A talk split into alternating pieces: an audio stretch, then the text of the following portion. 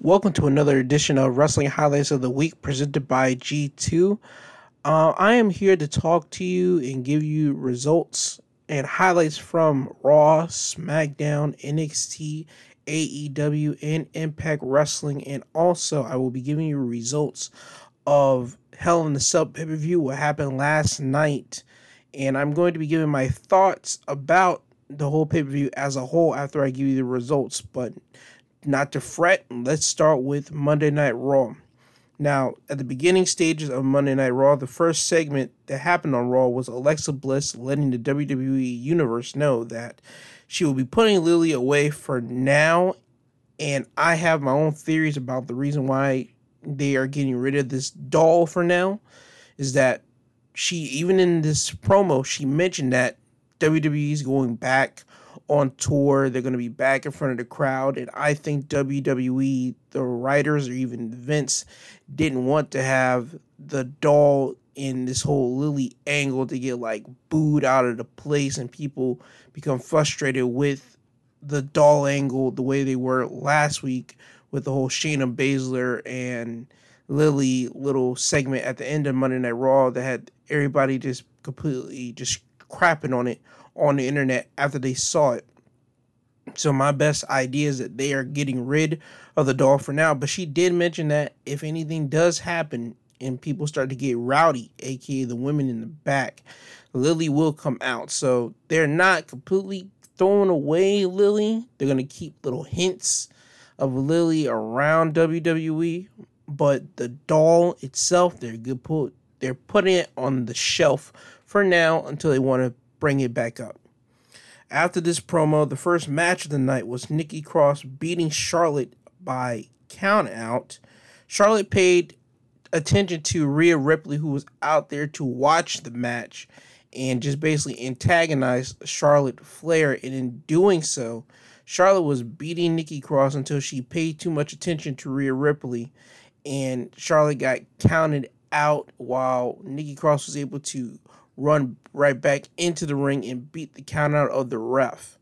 So with doing that, Charlotte lost it and started beating up Nikki Cross as as Nikki Cross was making a big celebration of being Charlotte Flair again. She got hit with a big boot by Charlotte. She got beat down, and as it looks like Charlotte was about to put her in a natural selection, Rhea Ripley came in and hooked Charlotte quick for a riptide and slammed her on the mat. So the last image that you saw on that match was Charlotte laid out in the ring as Rhea Ripley was holding the belt, the women's championship over Charlotte Flair. The next thing that happened after this was John Morrison beating Jeff Hardy by pinfall. It was a quick match. Jeff Hardy didn't get much uh, offense in on this match which led to this Cedric Alexander coming out during the John Morrison Jeff Hardy match and watching the match happen. And he saw Jeff get beat so quick and so decisively that he got on the mic and start trashing Jeff Hardy. And he started saying that I can beat you right now and you should be done. You are complete washed up. I am the now and all this crap Jeff Hardy got on the mic and said, You know what? Let's have a match right now. And if you beat me, I'll retire. That quick. And as soon as he said this, they had a match set. So it was Cedric Alexander versus Jeff Hardy with the stipulation that if Jeff Hardy loses, Jeff Hardy would retire. And in this match, it was completely different. It was a complete back and forth situation. Jeff Hardy was able to get offense on Cedric Alexander and have a good competitive back and forth match. And in the end, Jeff Hardy beat Cedric Alexander.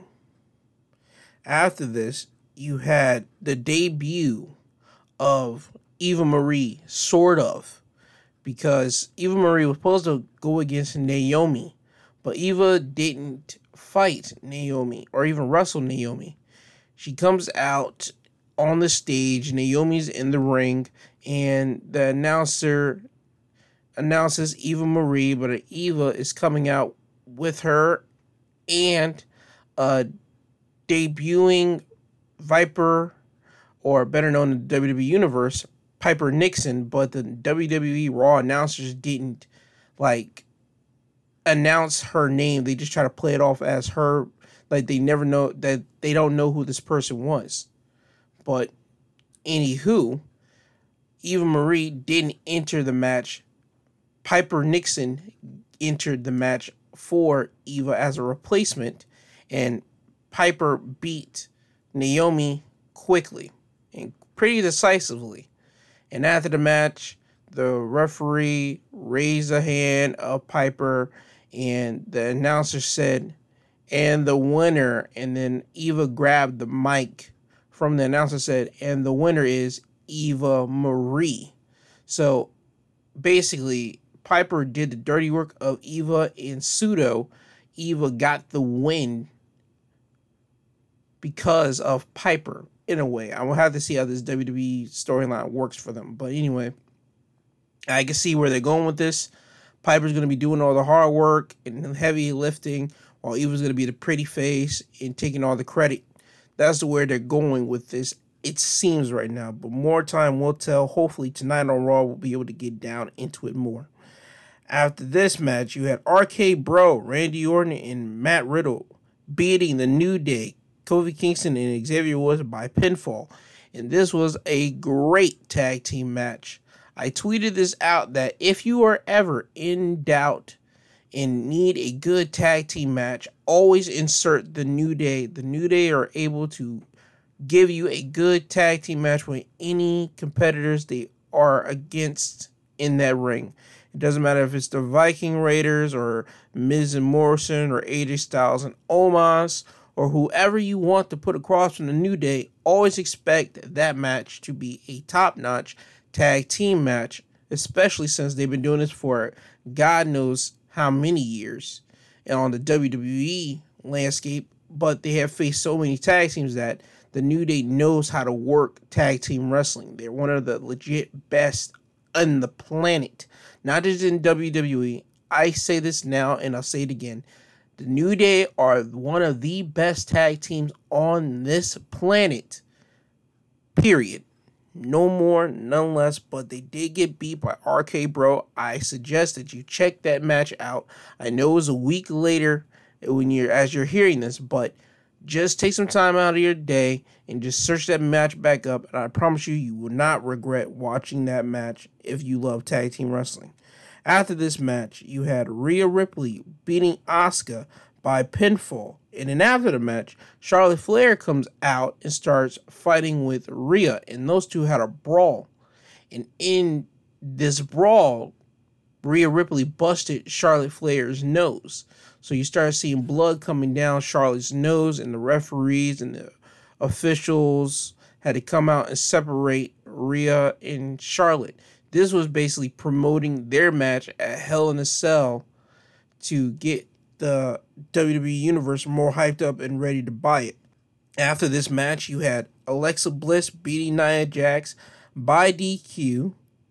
The reason for DQ is whenever Reginald came out with Nia Jax and as Alexa Bliss was on top of Nia, Reginald came in and pushed Alexa off of Nia Jax in fear that Nia would basically lose by pinfall. After this happened, Alexa looked at Nia Jax, no, not Nia Jax, I'm sorry, looked at Reginald in the face, and Reginald looked at Alexa, and they stared each other down eye to eye. And during this, it was like a voodoo mystic type of power where Reginald was copying everything that Alexa did. He would, she would tilt her her her head, and Reginald will tilt his head in the exact same direction, and then she tilted her head in the other direction. He tilted his head in the other direction.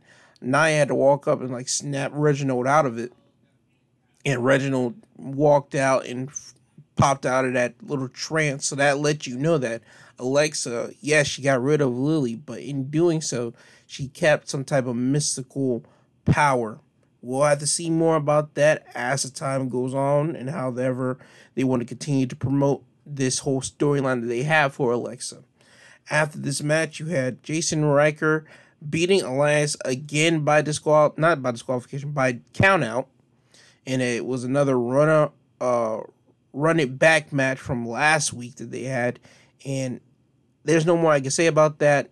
I hope that this time they do the match again and it will be a no disqualification match so they can hurry up and get done with this feud. This feud is stupid to me. I believe nobody cares about it, but that's just me. And in the main event of Monday Night Raw, you had Drew McIntyre going against AJ Styles. But in doing this, you had it turn into a six man tag whenever AJ Styles and Omos were about to beat up on Drew but the Viking Raiders came down to make the save. And in doing so, Bobby Lashley comes down and starts fighting on Drew McIntyre. And then this turned to a six man tag. And in that six man tag, you had Drew McIntyre and the Viking Raiders beat AJ Styles, Omos, and Bobby Lashley by pinfall. Drew hit Bobby with the Claymore kick and pinned Bobby Lashley. So that gave Drew McIntyre some momentum going into WWE Hell in a Cell later that week on Sunday at the Hell in a Cell pay per view.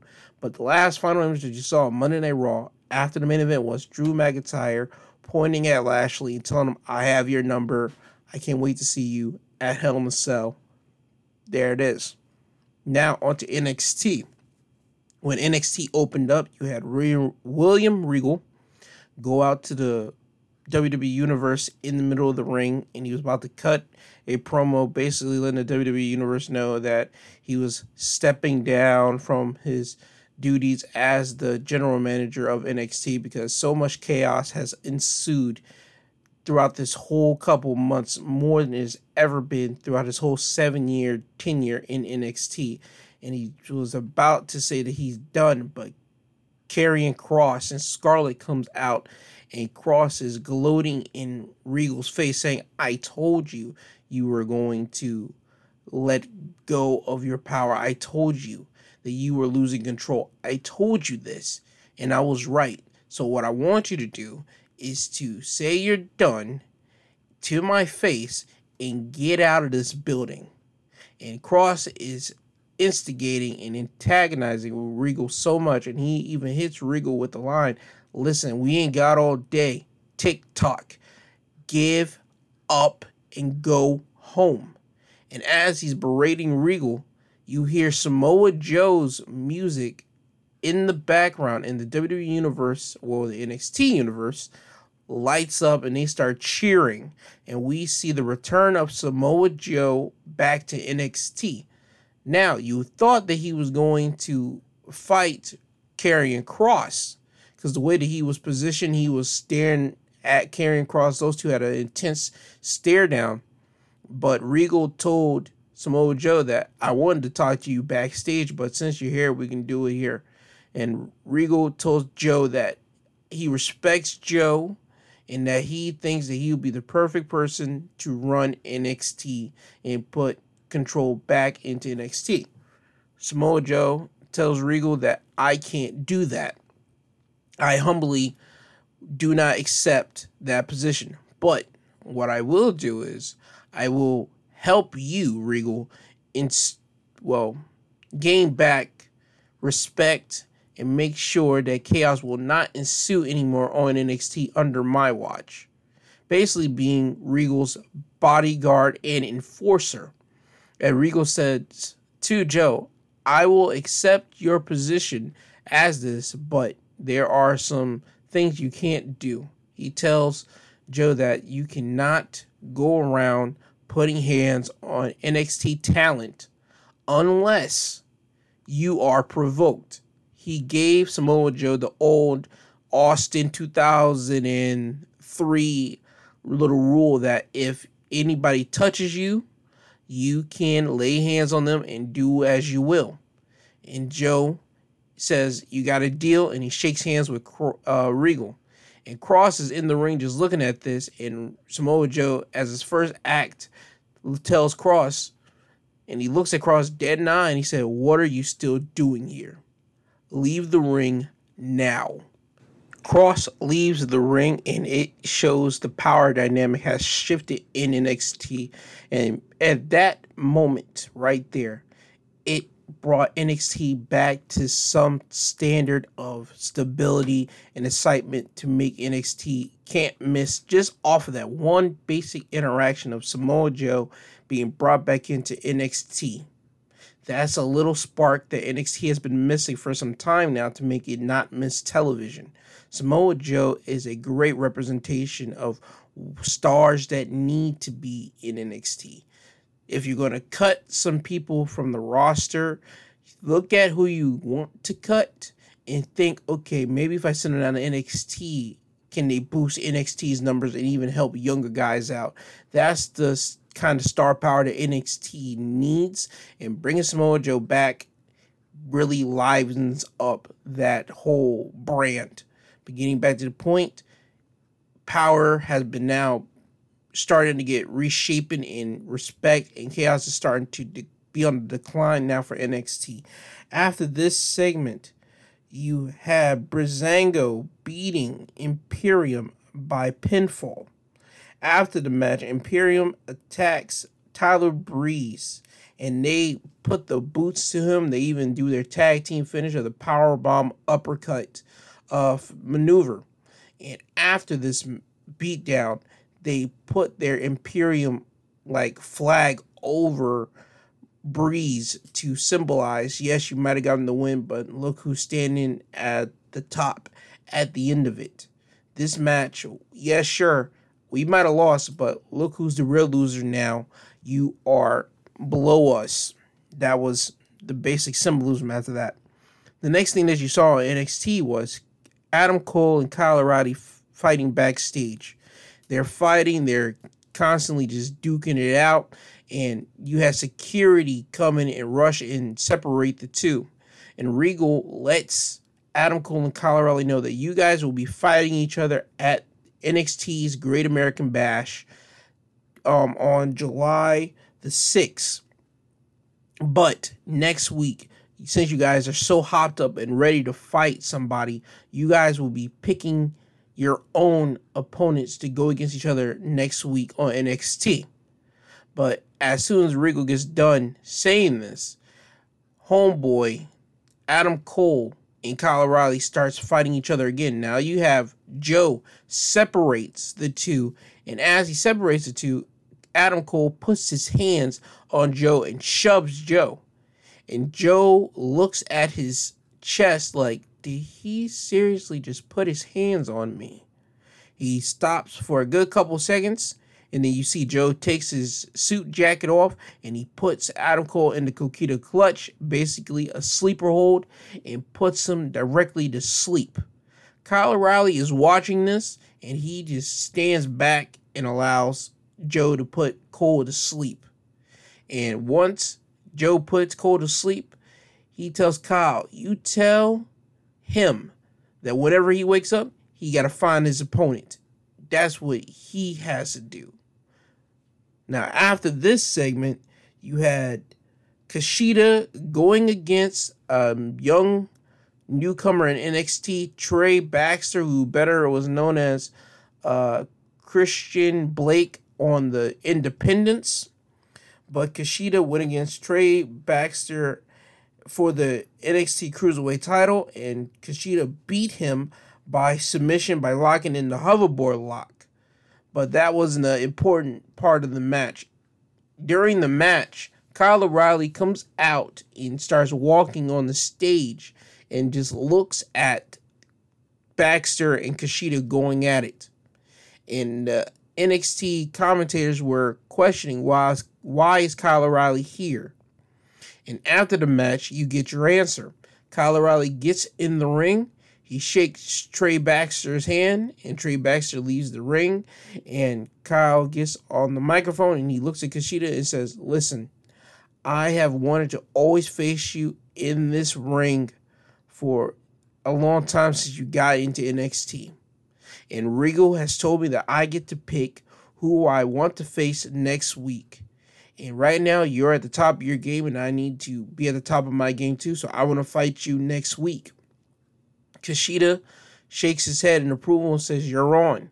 So next week on NXT television, we will have Kyle O'Reilly going against Kushida. And throughout the whole this whole duration of NXT television, you don't see Adam Cole he gets choked out by Samoa Joe. So next week we know Adam Cole is going against somebody, but we don't know who he is going against. While Kyle O'Reilly will be going against Kushida. Just wanted to throw that out there. After this match, we had the million dollar coronation of LA Knight.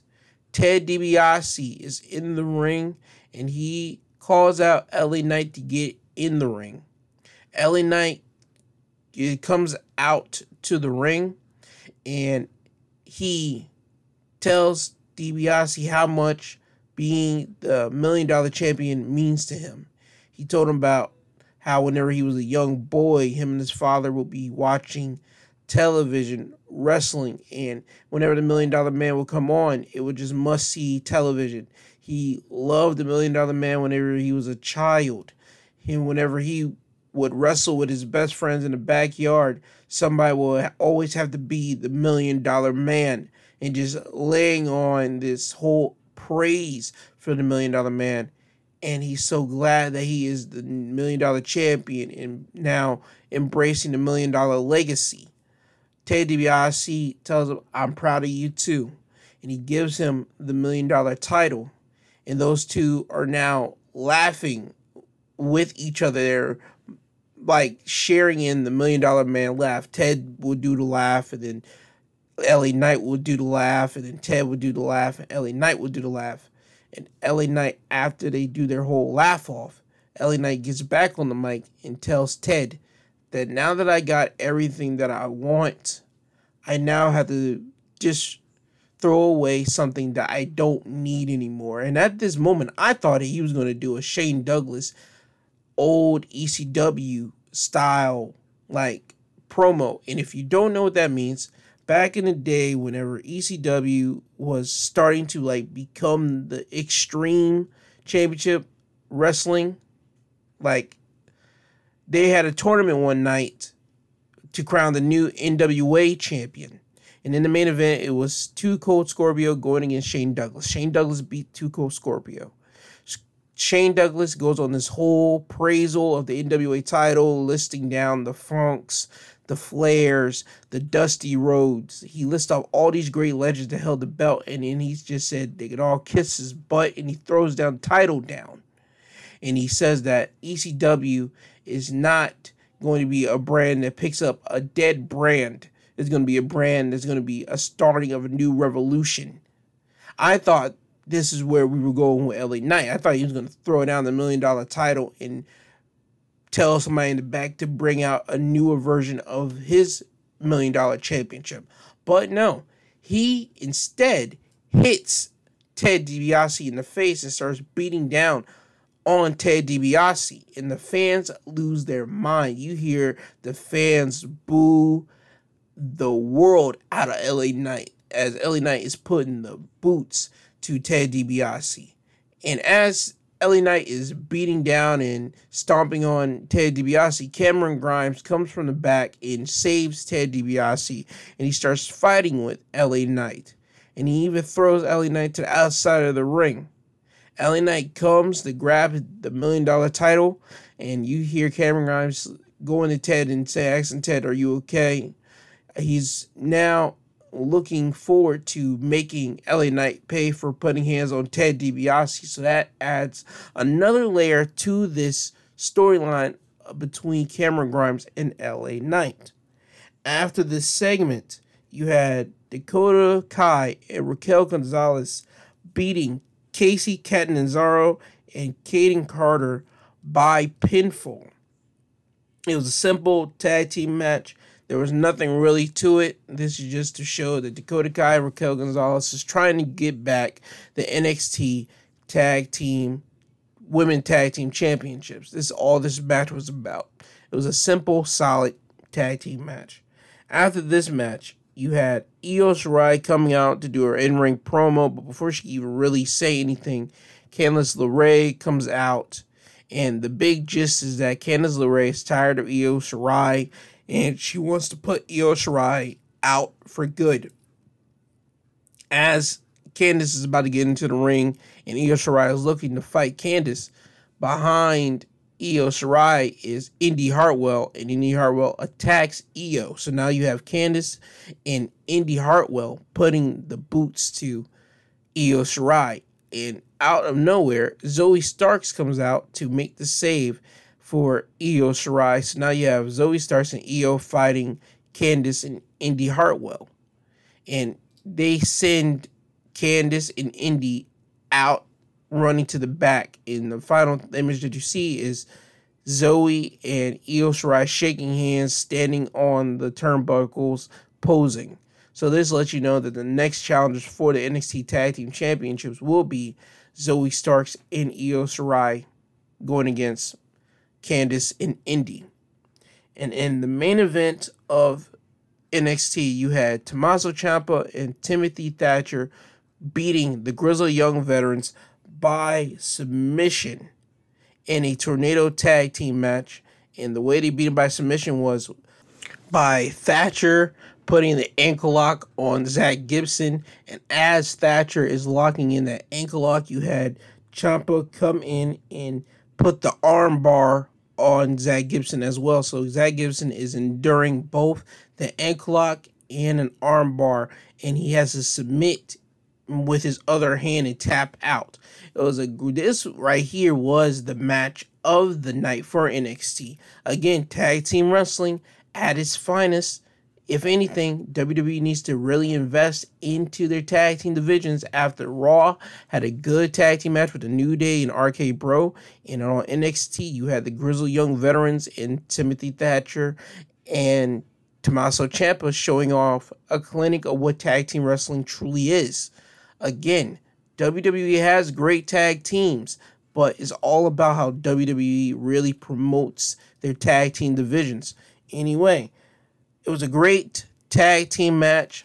Go and watch that tag team match too. If you have Peacock, it's on Peacock. It's easy to look at. If you don't, I highly suggest getting Peacock because you watch every other thing under the NBC banner, but you also get WWE Network as well. But this match was definitely the match to watch on NXT.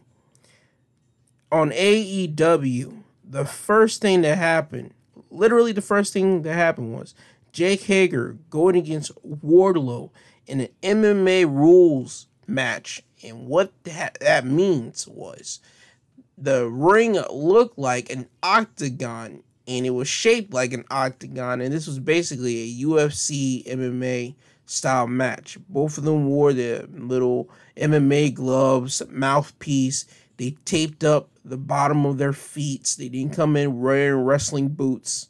And they fought for three five minute rounds. That was the match like situation set up. And during the match, you had them throwing in some little hits and little kicks. They were trying to do MMA. Well, Jake Hager does really does MMA, like on his like off time from AEW. While Wardlow, he apparently he has some background in martial arts and I think br- Brazilian jiu-jitsu, maybe they said it on commentary, but I don't really remember the the like importance of it. But anyway, they only lasted for two rounds, and in the second round, it was a stoppage whenever Jake Hager locked in Wardlow into a um, triangle choke hold. And as Wardlow was going out, he was sticking up the bird at Chris Jericho because Chris Jericho was Jake Hager's little cornerman, while on Wardlow's cornerman, he has Shawn Spears. Anyway, to the point, Wardlow goes to sleep and now in the trilogy or in the saga right now, it's one in one. Wardlow has beaten Jake Hager once, and Jake Hager is now beating Wardlow once. So now they're both one and one. After the match, it looked like those two were about to fist bump one another, showing some respect. And before they can even fist bump, Shawn Spears come in the ring and start attacking Jake Hager. And Wardlow looks confused at the moment like he doesn't want to jump in on beating down Jake Hager after they just had a physical, intense MMA rules match. But Jericho comes in and starts beating down on Spears, and that snaps Wardlow out of it, and he starts beating down on Jericho. And now you have those four men fighting, and out comes MJF from nowhere and he starts beating down on Jericho. So now you have Wardlow and Spears beating down on Hager, and you have Jericho and MJF fighting, and MJF locks in the armbar onto Jericho's bad arm. And you see Jericho tap out, and out of nowhere, you hear Sammy Guevara's music hits, and you see him start running and jumping over into the cage to try to get at MJF. MJF runs out of the ring, and Wardlow is the bodyguard for MJF as he gets out of the ring. And the last image that you see is MJF at the stage entrance ramp looking at Guevara, and Guevara standing, well, sitting on top of the cage and just mouthing off to MJF. And those two want to fight one another. Well, technically, MJF is antagonizing Guevara, and Guevara really wants to put hands on MJF, but Wardlow is just constantly being the little bodyguard for MJF at this moment. So that was the final thing that you saw for that one segment. After that, you had the match of Ethan Page and Scorpio Sky beating Darby Allin by pinfall. Was a handicap match, solid match. After this, you had Orange Cassidy beating Cezar Bononi by pinfall. After that match, you had Cody Rhodes and Brock Anderson beating Aaron Solo and QT Marshall by pinfall. It was a solid debut match for Brock Anderson. Within due time, he will get better as a professional wrestling. But what I can say is, if you never saw Arn Anderson and somebody were to put Arn Anderson and his son right next to each other, you would think that Arn Anderson and his son really are just a literal spitting image of one another. Brock might be in his 20s, but boy, did he look like a straight up 35 year old man in the face. He looks straight up just like an old, grizzled out dude. But anyway, with due time, Arn Anderson, not Arn, but Brock Anderson will get better.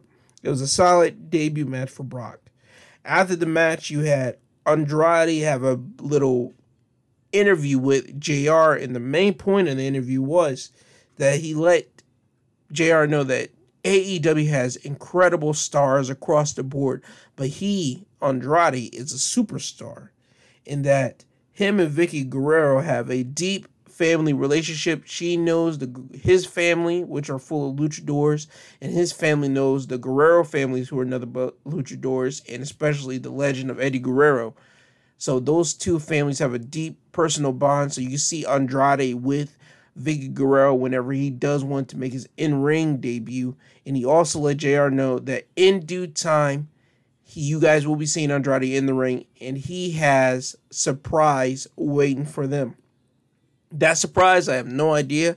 I personally can't wait to see Andrade in an AEW ring because he has an immense amount of talent. If you watched him in his NXT days, you will know that he has a lot of talent, but he just wasn't able to capitalize on the WWE main roster uh, stage. But let's hope AEW is able to handle that. After that, you had Penelope Ford beating Julia Hart by submission. She locked her into the Indian Deathlock. And after the match, Miro comes out and he tells um, Penelope, Where's Kip Sabian at? So, if you don't know, Miro took out Kip Sabian at least a good solid month and a half ago. And now Penelope's back. She wrestled. Miro comes out. Where's your husband? And even commentary is saying Miro is a psychopath. He knows where Kip's at. He took out her husband. And Miro said to Penelope, Where's your husband? Because your husband's not here to protect you from a three on one situation. And what he meant by that was Julia Hart and the Varsity Blondes. And Miro said, Since your husband's not here, I will take up for your honors since Kip's not here. And Miro starts fighting the Varsity Blondes. And he beats up on Griff Garrison, but he has a hard time beating up on Brian Pillman Jr. So that sets up Brian Pillman going against Miro sometime down the line in due time. After this segment, you had Britt Baker have a backstage interview with Tony Schiavone, but they got interrupted by Vickie Guerrero. Vickie Guerrero let Britt Baker know that Tony Khan has given her an approval to set up a match between Britt Baker and Reba, or Rebel, if you will. I'm sorry, going against Nyla Rose and Vickie Guerrero. You heard me right. Vickie Guerrero will be teaming up with Nyla Rose to go against Britt Baker and Rebel sometime down the line. And after Vickie does this and says it's the Britt and walks away, Tony Schiavone, Rebel, and Britt Baker all have a laugh and say, She can't be serious, right? And they all literally look at each other like, She can't really be serious. But that was how they ended that backstage segment. And in the main event of AEW, had Karl Anderson, Doc Gallows, and Matt Jackson beating Penta El Zero Miedo, Eddie Kingston, and Kaz by pinfall based off the distraction by Nick Jackson. Nick Jackson distracted Penta, which allowed Matt Jackson to get the roll up on Pentagon and get the one, two, three. It was a solid, straightforward six man match. AEW knows how to do six man matches a lot well paced and a lot high frequency more than any other pro- professional wrestling company right now that's out here doing it. So I'll give AEW praise for that. But the last thing, final image that you see on AEW was Karl Anderson, Doc Gallows, the Young Bucks, and Brandon Cutler on the stage, and you saw Brandon spraying down Matt ice him down. That was the final image that you got on AEW. Now on to Impact Wrestling. The first match of the night was TJP beating Black Taurus by pinfall. And after the match, Moose attacked TJP and he let um, Scott D'Amore know that you don't have time for me. I'm going to make time. I'm going to be out in the middle of this ring holding this show up until you talk to me. And Moose sits in the ring for a good minute and then he gets up and he starts talking on the mic and from behind he gets hit with a missile drop kick by a returning Chris Sabin. And Chris Sabin hits Moose on top of the head with a steel chair and he and as Moose is running out of the ring and walking up the ramp, Chris Sabin takes his shoe off and he throws it at Moose and he starts making a challenge to Moose and saying, since you're the biggest guy in Impact Wrestling, you think that you can just hold a show up. How about you go against me, Moose? And Moose doesn't answer and he just walks up the ramp and behind the curtain. That's the last that you saw of that segment. After this, you had Josh Alexander beating Madman Fulton by pinfall. And after the match, you had Ace Austin coming in to beat down on Josh Alexander. Then you have Petey Williams, Rohit Raju, Mahabali Shera, and Trey Miguel all coming down. And you just have a big brawl ensuing hand. But the last and final image that you see coming out of this brawl, the men standing tall were Madman Fulton and Ace Austin with Rohit Raju and Mahabali Shera. These four men are coming together to try to take out every competitor in the NXT, and not NXT, but the X Division uh, roster, so it can be those two men at the top, and they will be fighting out for the X Division title. Because at Slammiversary, it will be an Ultimate X match between Chris Bey, Rohit Raju, Ace Austin, Petey Williams, Trey Miguel, and Josh Alexander for the X Division title.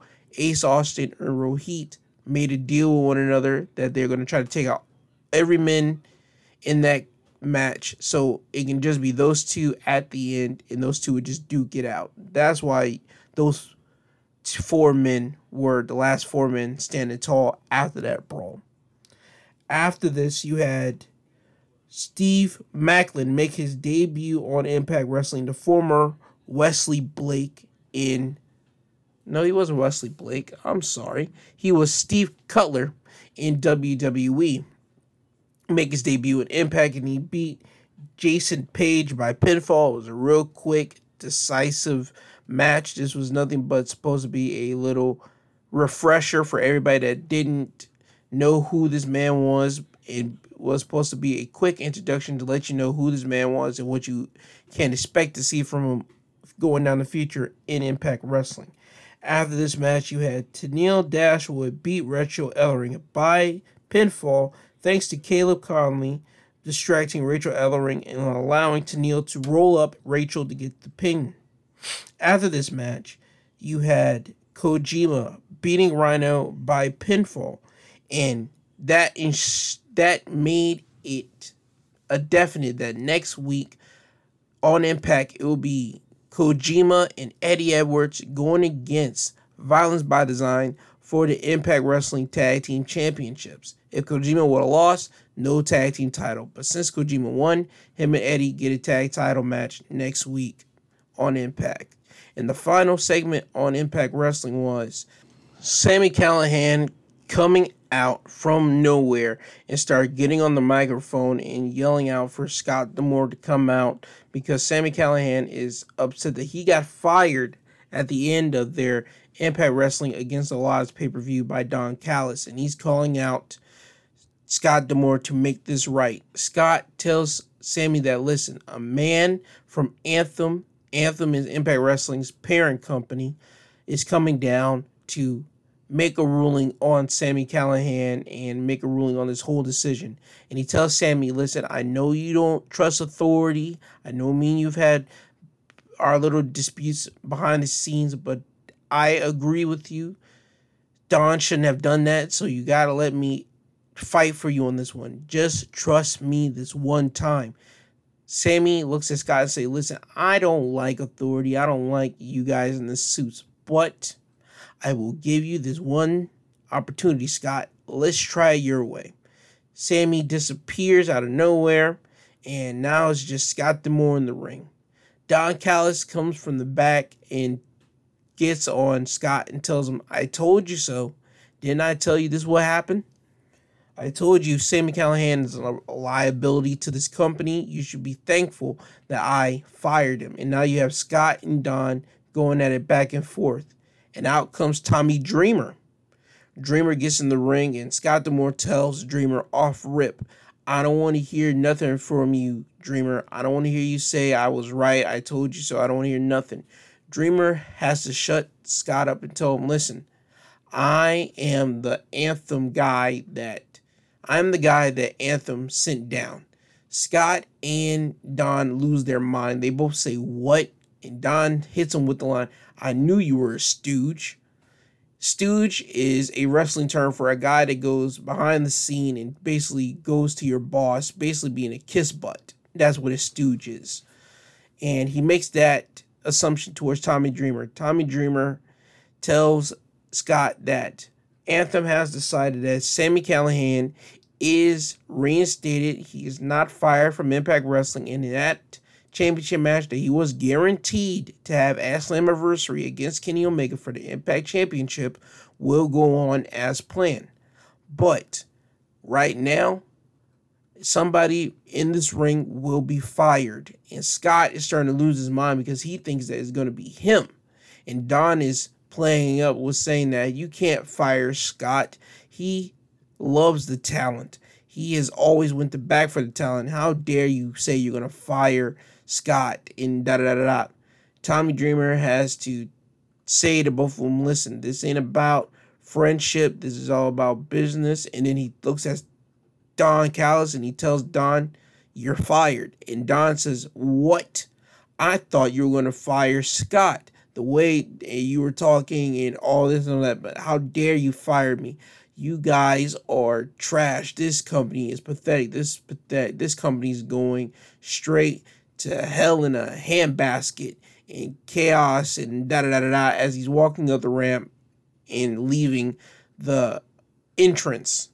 And behind this ramp, behind the curtain, is Sami Callihan waiting on Don Callis and Don grabs not Don, Sammy grabs Don by the suit jacket, and Sammy tells Don, "I know that you are now been fired. I just heard that you got fired." And Don is trying to weasel his way out of this as many as much as he can. And Sammy tells him, "Listen, I'm not to hurt you. I'm not to do nothing towards you because right now you already been fired and I can do anything I want, but I'm not to hurt you. What I'm going to do is I'm going to hurt your nephew. I'm going to hurt Kenny Omega. I'm going to break his limbs. And then I'm going to take that Impact Championship off of him because I know that will hurt you and him the most, more than me breaking your bones. And that's how Impact Wrestling ends. Now, on to SmackDown. The first thing that happens on SmackDown is Rey Mysterio comes out to do an in ring promo, and as Rey is in the ring, he is surrounded by the Hell in Cell structure because, ta da, they decided, WWE decided to move the Hell in Cell match between Roman Reigns and Rey Mysterio that they were supposed to have on the Hell in a Cell pay per view onto SmackDown, which will make it the first time since 1998 they announced it on commentary that a Hell in a Cell match will ever be broadcast on national television. Rey is in the ring. He calls out Roman. Roman comes out with Paul Heyman. Paul Heyman gives Roman the mic. Roman is trying to get Rey to back out of this Hell in a Cell match. He tells Rey, You don't know what you're going to get yourself into. You don't know what you're signing yourself into. You can just easily walk out of that ring right now. We can call this match off and nothing will have to happen to you. Because if you think what I did to your boy Dominic was bad, what I'm going to do to you is we're going to make what I look what I did to Dominic look PG. So he's trying to plead with Rey to back out of this match. Rey tells him, I acknowledge that you are a coward, and I can't wait to kick your butt later tonight and win the Universal title off of you. And without looking at Paul Heyman, Roman has this snarl on his face, and he looks like he's ready to destroy already at this moment because Rey has now slapped the choice out of Roman's hand verbally. And now you made a mockery out of Roman, and Roman doesn't like people to make a mockery out of him. He doesn't look at Paul and he says it, and you know it's directed at Paul when he says this. I tried it your way. Now I'm going to try mine. Paul gets a frightening look on his face and gets a frightening look because he has a relationship with the Mysterio family. He brought Rey Pseudo, thanks to Konnan, from Mexican wrestling, the luchador style, over to a bigger platform in the United States in the late and early 90s of the ECW brand, in which led to Rey Mysterio going to WCW and then going to WWE and getting this whole big wide world recognition under the Mysterio name and make and which led to Rey basically becoming a big household name. Paul has this dynamic with Rey of respect. You never heard Paul say anything bad about Mysterio. He always give Mysterio praise and everything else. So this when Roman said that and said to Paul without even looking at him, I tried your way. Now I'm gonna try it mine. Paul is frightened for Mysterio right in that moment, and you saw it in his face. After this promo happens, you have the match of Apollo Crews and Commander Azeez beating Kevin Owens and Biggie by pinfall, thanks to Kevin Owens being distracted by Sami Callihan, not Sami Callihan, Sami Zayn, I'm sorry, Sami Zayn on commentary, and KO gets right back into the ring and he gets hit with a quick uh, Nigerian nail by Commander Azeez, and Commander Azeez pins Kevin Owens. And after this match, you have the battle for the crown. Shinsuke Nakamura going against Baron Corbin. The winner will be now the new king of WWE. Nakamura beats King Corbin, well, the former king now, by pinfall, and Nakamura is now the new king of WWE. So he now holds the crown. After this match, you have Bianca Belair coming out to challenge Bayley to a Hell in a Cell match at Hell in a Cell for the SmackDown Women's Championship. And Bayley doesn't come out and answer anything to Bianca. Bianca gets frustrated and starts just running down Bayley and say, "I am going to be the one coming out of Hell in a Cell, walking out, walking out with the SmackDown Women's Championship. You're nothing but a fraud." And we start running down Bayley. Bayley comes out then and starts fighting with Bianca, and they start switching hands and blows and everything else. And the last thing image that you see was Bayley putting down Bianca, standing on top of Bianca with the SmackDown Women's Championship. And that and Bayley basically accepted to fighting Bianca at Hell in a Cell, inside Hell in a Cell for the SmackDown Women's Championship. The next thing that you had after this was Otis was supposed to go against Angelo Dawkins, but before the match even could get underway, Chad Gable uh, instigated Angelo Dawkins. He slapped Angelo Dawkins, and Angelo started running for Chad Gable. And out from under one side of the ring, Otis attacks Angelo Dawkins. So now you have American Alpha beating down on Dawkins because Montez Ford isn't able to be there since he got beat down by both members of American Alpha, Otis and Gable. So now Angelo Dawkins is feeling the wrath of Gable and Otis, and they hit Angelo with their tag team finisher of Gable holding Angelo in a German suplex position while Otis hits a revolving clothesline into a German suplex, and they laid out Angelo Dawkins. So that match got canceled thanks to American Alpha beating up on well, no, not American Alpha, Alpha Academy beating up on Angelo Dawkins, which led into the main event. But before the main event could happen, they had two segments. One was Jimmy Uso coming to Roman and basically telling Roman that I don't agree with what you do from time to time, but you're right. Family is everything. We are the lifeblood behind this company we are the best of the best of this company. So whatever you need from me, you got it. I'm with you 100% of the way. If you need me out there to help you beat up on Rey, you can just call me. And Roman stops him right there. No, no, no, no. I don't need you to for this. I don't need you for this. What I need from you is your brother. I need your brother. And he asks Jimmy, where is Jey? Jimmy tells Roman, listen, I called him and I texted him and even I went to his house. Home, he just don't if he was there, he just didn't want to talk to me. He just don't want to talk to me right now. And Roman tells Jimmy, listen, I need your brother. I need him. And then he has to look at Jimmy's face and he has to now change up his strategy and says, We need your brother. We need him. So what I need from you is to go and find your brother. Rey, I have him. I have Rey Mysterio locked down. I got it. But we, as a family unit, as a strong struggle we need Jey to complete the puzzle. So Jimmy gives his head nod to Roman and walks out of the room. The next segment that you do see is Cesaro have a backstage interview with Kayla Braxton but that interview is interrupted by Seth Rollins.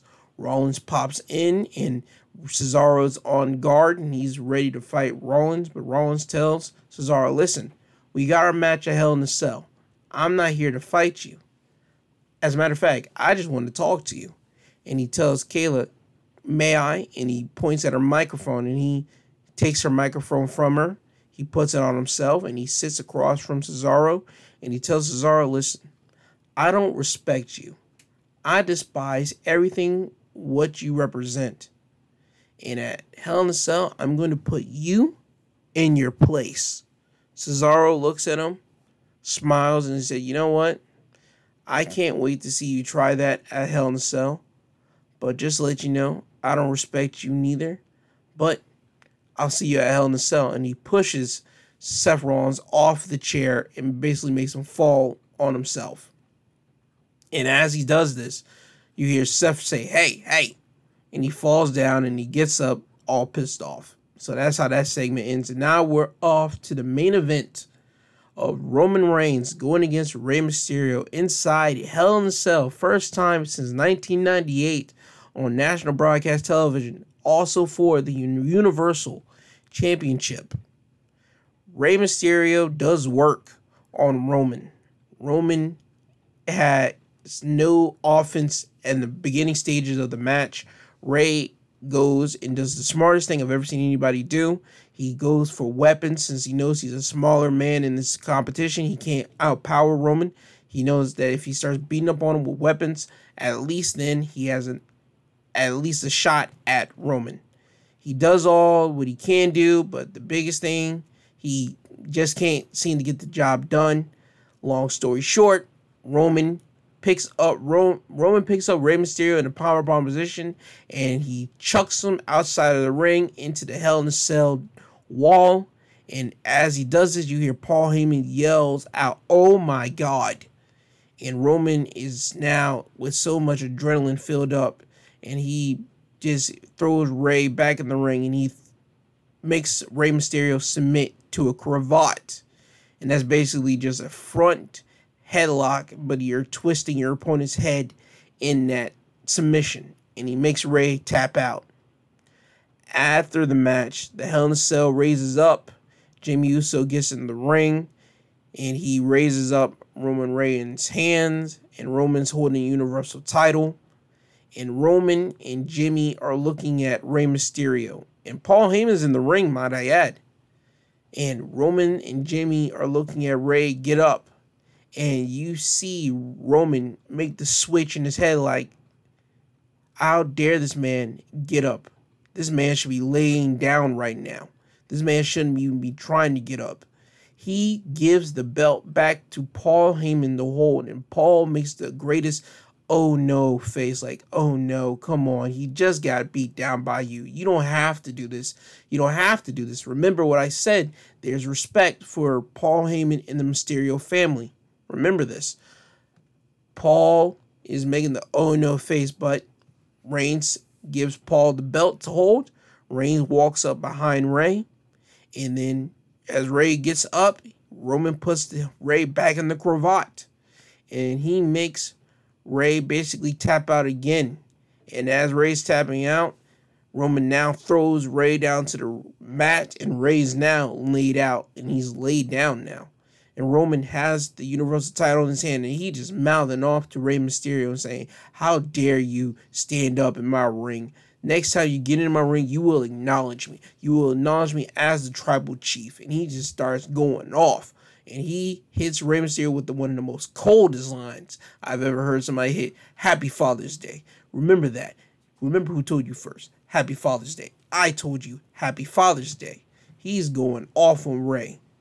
So I just like this whole Roman Reigns dynamic, this whole Roman Reigns character that Roman Reigns now has a, since this pandemic. So I can give the pandemic at least one good thing coming out of it. It gave us the WWE fans, the wrestling fans, what we truly wanted. Roman to finally be a heel after all these times of wanting it for so long. We finally got it thanks to this pandemic. Now, I'm about to give you the results from Hell in a Cell. I'm going to give you a good five second pause well, not five second pause. I'm gonna give you a good five seconds so you can stop this. And if you do, thank you for listening to my two cents podcast. In the description, you know where my social media links are. You know where you can find me. But I'm gonna give you five seconds.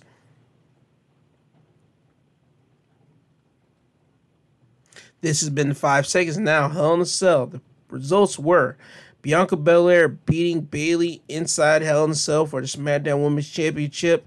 She hit her with the KOD on the ladder. And then after that, she pinned her. It was a great, fantastic one on one match.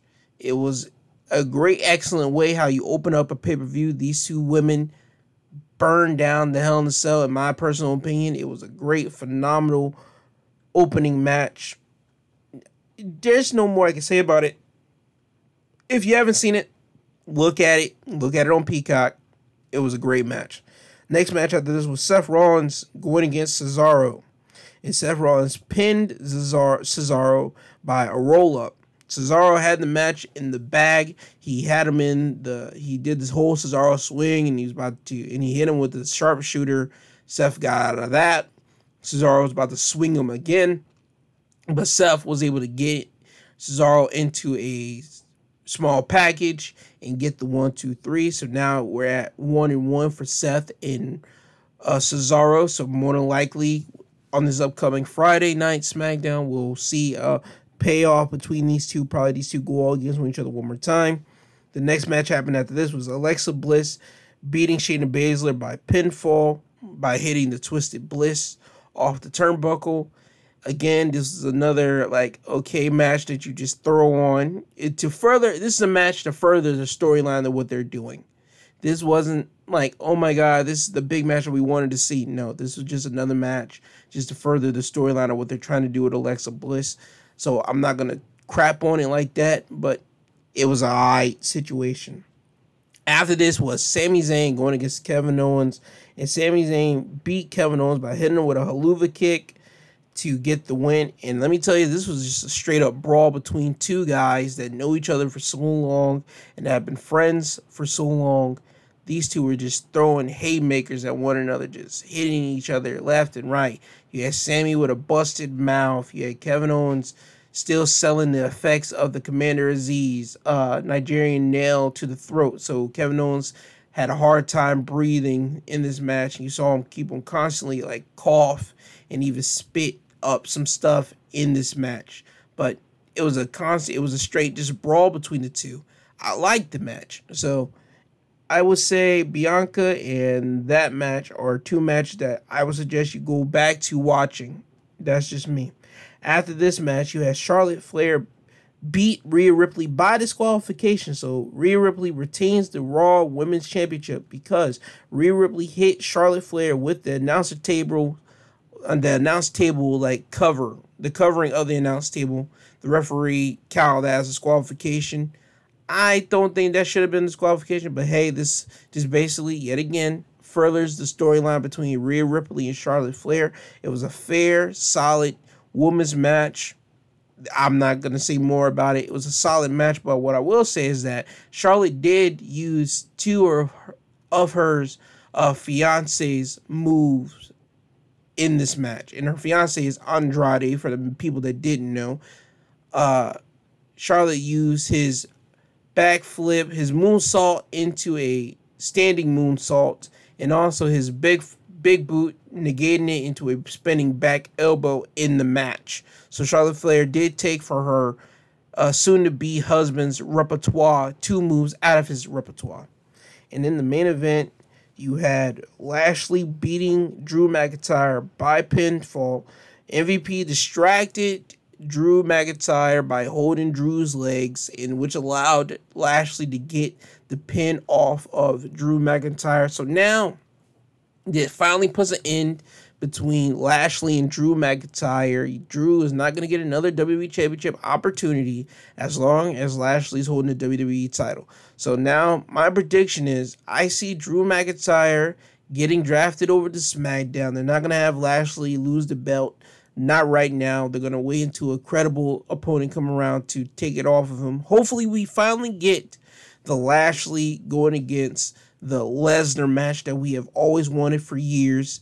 But it all depends on if Brock Lesnar does come back to WWE. There have been speculations, allegations for there of Lashley like having like these internal talks with WWE management, but nothing has been put pinned to paper yet, if you will.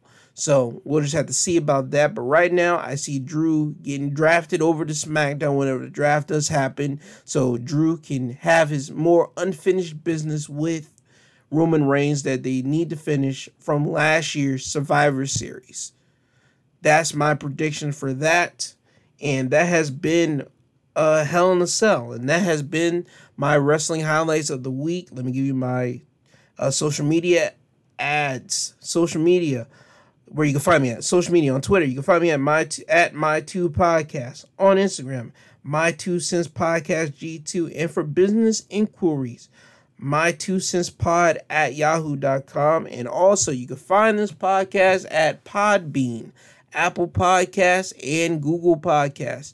And what I would like for you, if you can, please give me any type of star review that you think that I deserve after this listening experience and also, if you can, just please tell me how I can make this better for the listeners so they can get a better listening experience and a better experience on this podcast. That's all I ask. You can give me a one star and say it sucked and I you can say that. I just want to know if there's any ways I could just better fix it. And also, if you haven't listened to my Sunday episode, Sunday episode is I'm just asking and in and in like the little colons questions. It's basically me asking questions to the LGBTQ community because I want to know certain things and how they feel about certain things. But anyway, if you haven't listened to it, go back and check that out. But other than that, uh, that has been wrestling highlights of the week. I will see you guys when I see you. Uh, more or less Saturday for another episode of Wrestling Highlights of the Week. So there is no pay per view this week. That's the earliest that you'll see me again for anything wrestling related. Um, but yeah, this has been my two cents podcast, Wrestling Highlights of the Week, presented by G2. I want you guys to have a great Monday and hopefully a great rest, rest of, the, of your week. Thank you. Bye bye now. I'm tired, you tired. Uh-huh. Jesus